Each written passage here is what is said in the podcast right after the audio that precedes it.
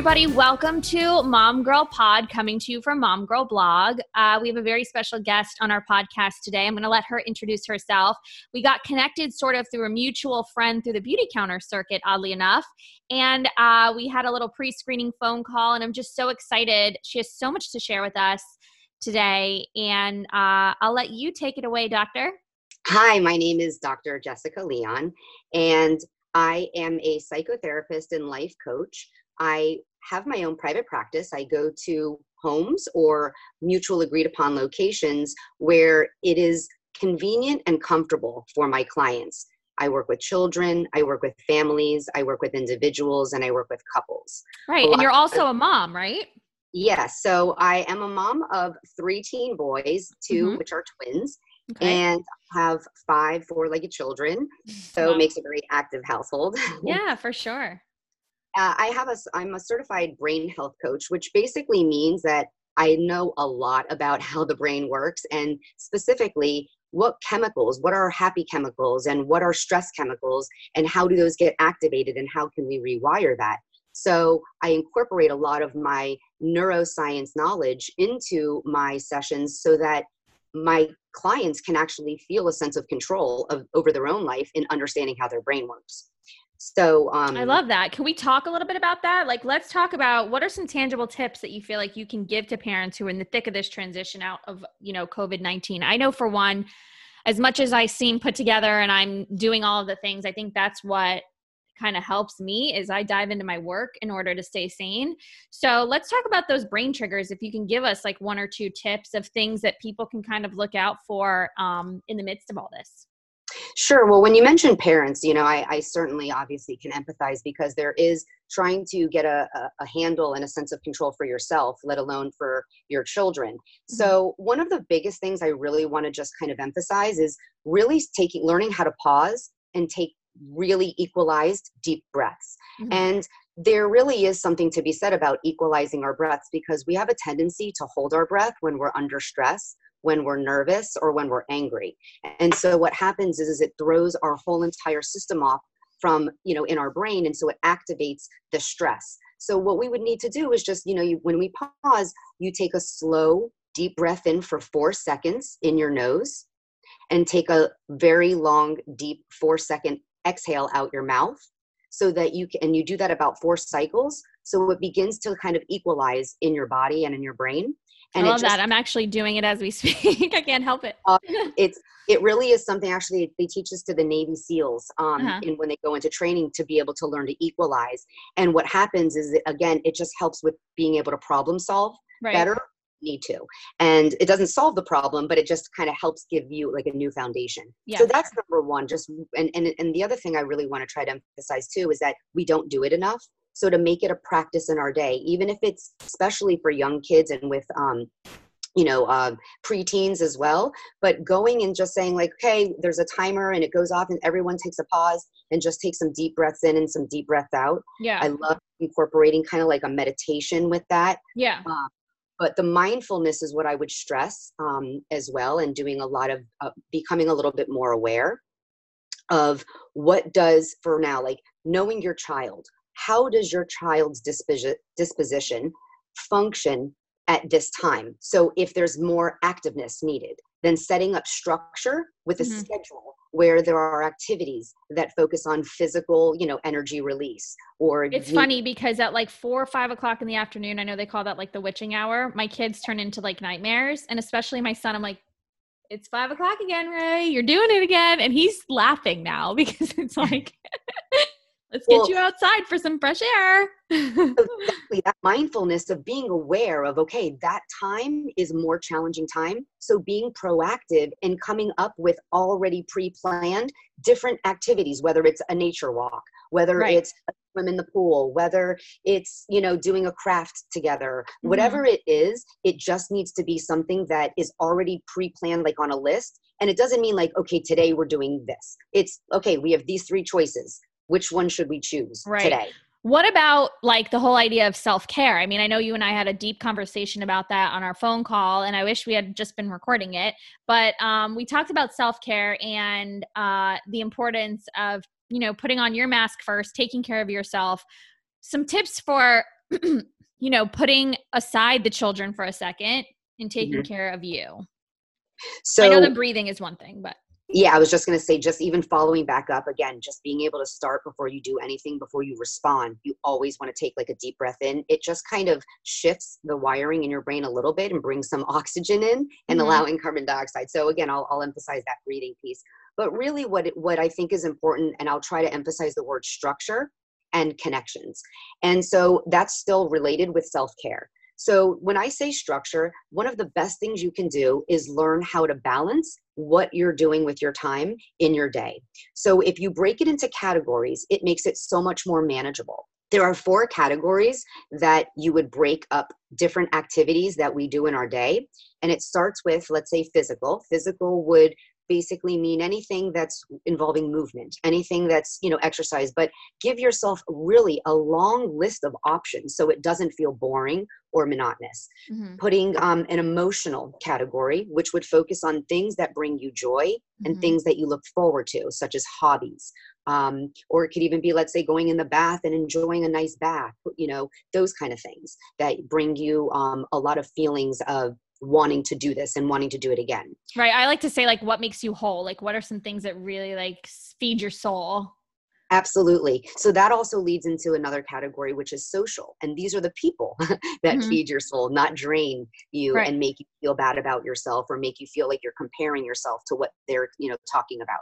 But that social category typically outside of this pandemic would look a little different. You would incorporate a variety of things in there that you would want to do and things that you would look forward to. In this time, what you can do with the social category is being able to look at not only who are the people, but what kind of things can you do in your connections? Connecting is really what the world is all about, and why, Mhm. and when we don't feel so depressed and anxious, is Mhm. when we connect.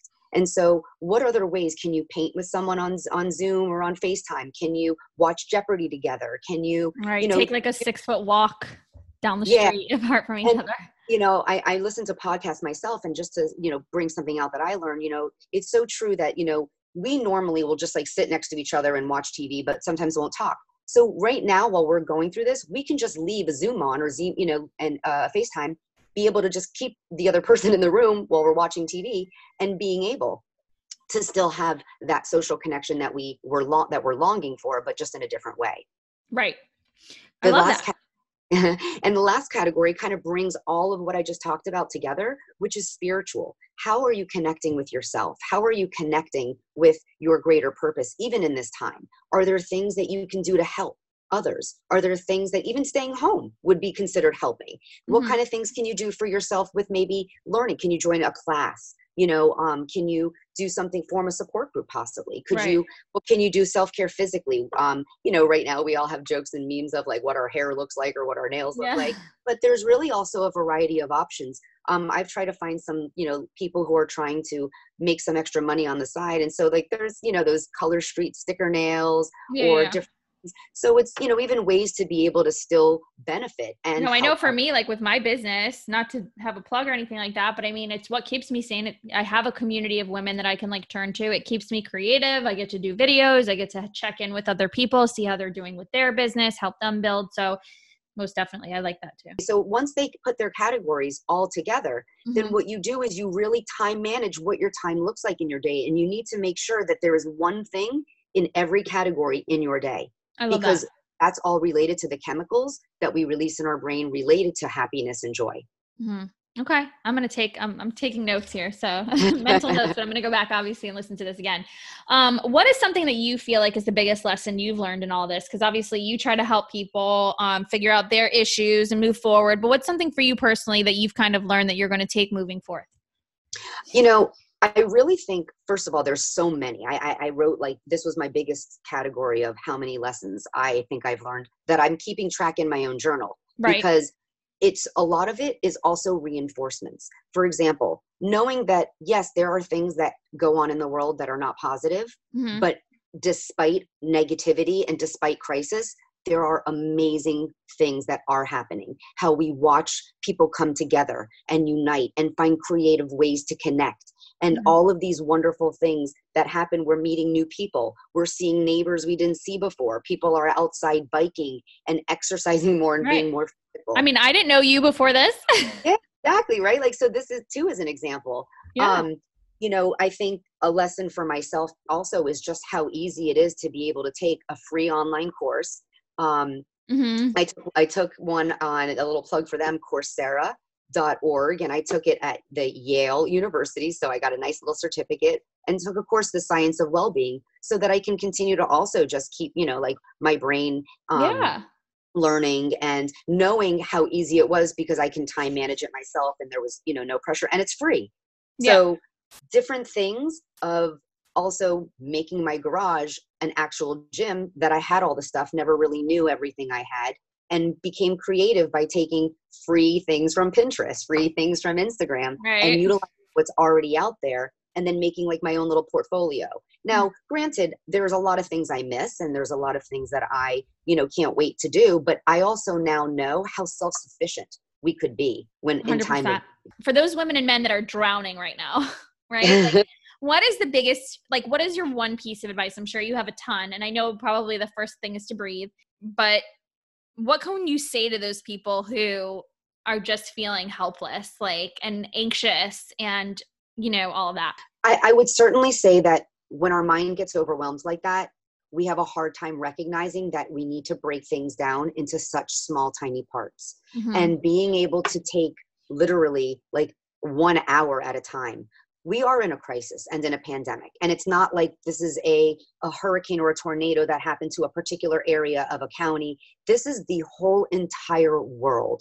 So to be able to try to find a supportive um, network of information and being able to um, in, incorporate a lot of the positive messages and positive um, opportunities. There's a lot of different places where, let's say, if it's financially driven, where they're feeling drowning, there are a lot of different options and opportunities out there where there are people helping and, and with food and helping, you know, with um, there's certain um, forums you can join on social media to try to help with find jobs there's a lot that. of so look I for the helpers i think that's also yeah. been my thing is look for the helpers absolutely go and figure out like yeah. what can help you specifically minimize minimize your constant um, listening or watching or reading the negatives because it will bring you know our brain is kind of trained to focus on that for, for sure. survival so that like yeah, that brings me to favorites. Like I want to talk about some favorites because I'm sure you've got a ton. Like yeah. authors, podcasts, books, um, something that you'd like to share to give to people that really was instrumental um, for you that you think is worth noting. I think I, I, wrote here like at least four main things I definitely want to try to uh, um, convey. The Happiness Lab, which is a podcast. I ironically did not realize that it was the same professor who taught my science of well-being for Yale.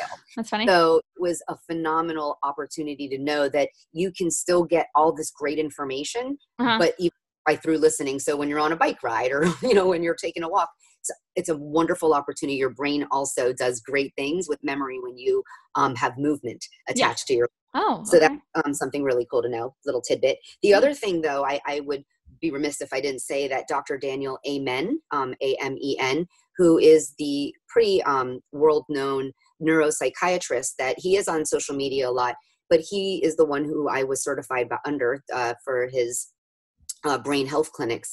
And basically, what he really talks a lot about, which is what I do in my work, he calls it crushing ants. Ants are automatic negative thoughts. But basically, it's all about learning how to understand why your brain is thinking what it is and how to rewire it so that it's a lot more empowering and a lot more effective. Mm-hmm. So there's any of his books we'll, we'll go over that. So I I'll just say that generically. Okay. Um, I love the book by Jennifer Powers, I, who I was fortunate to meet, um, called O Shift.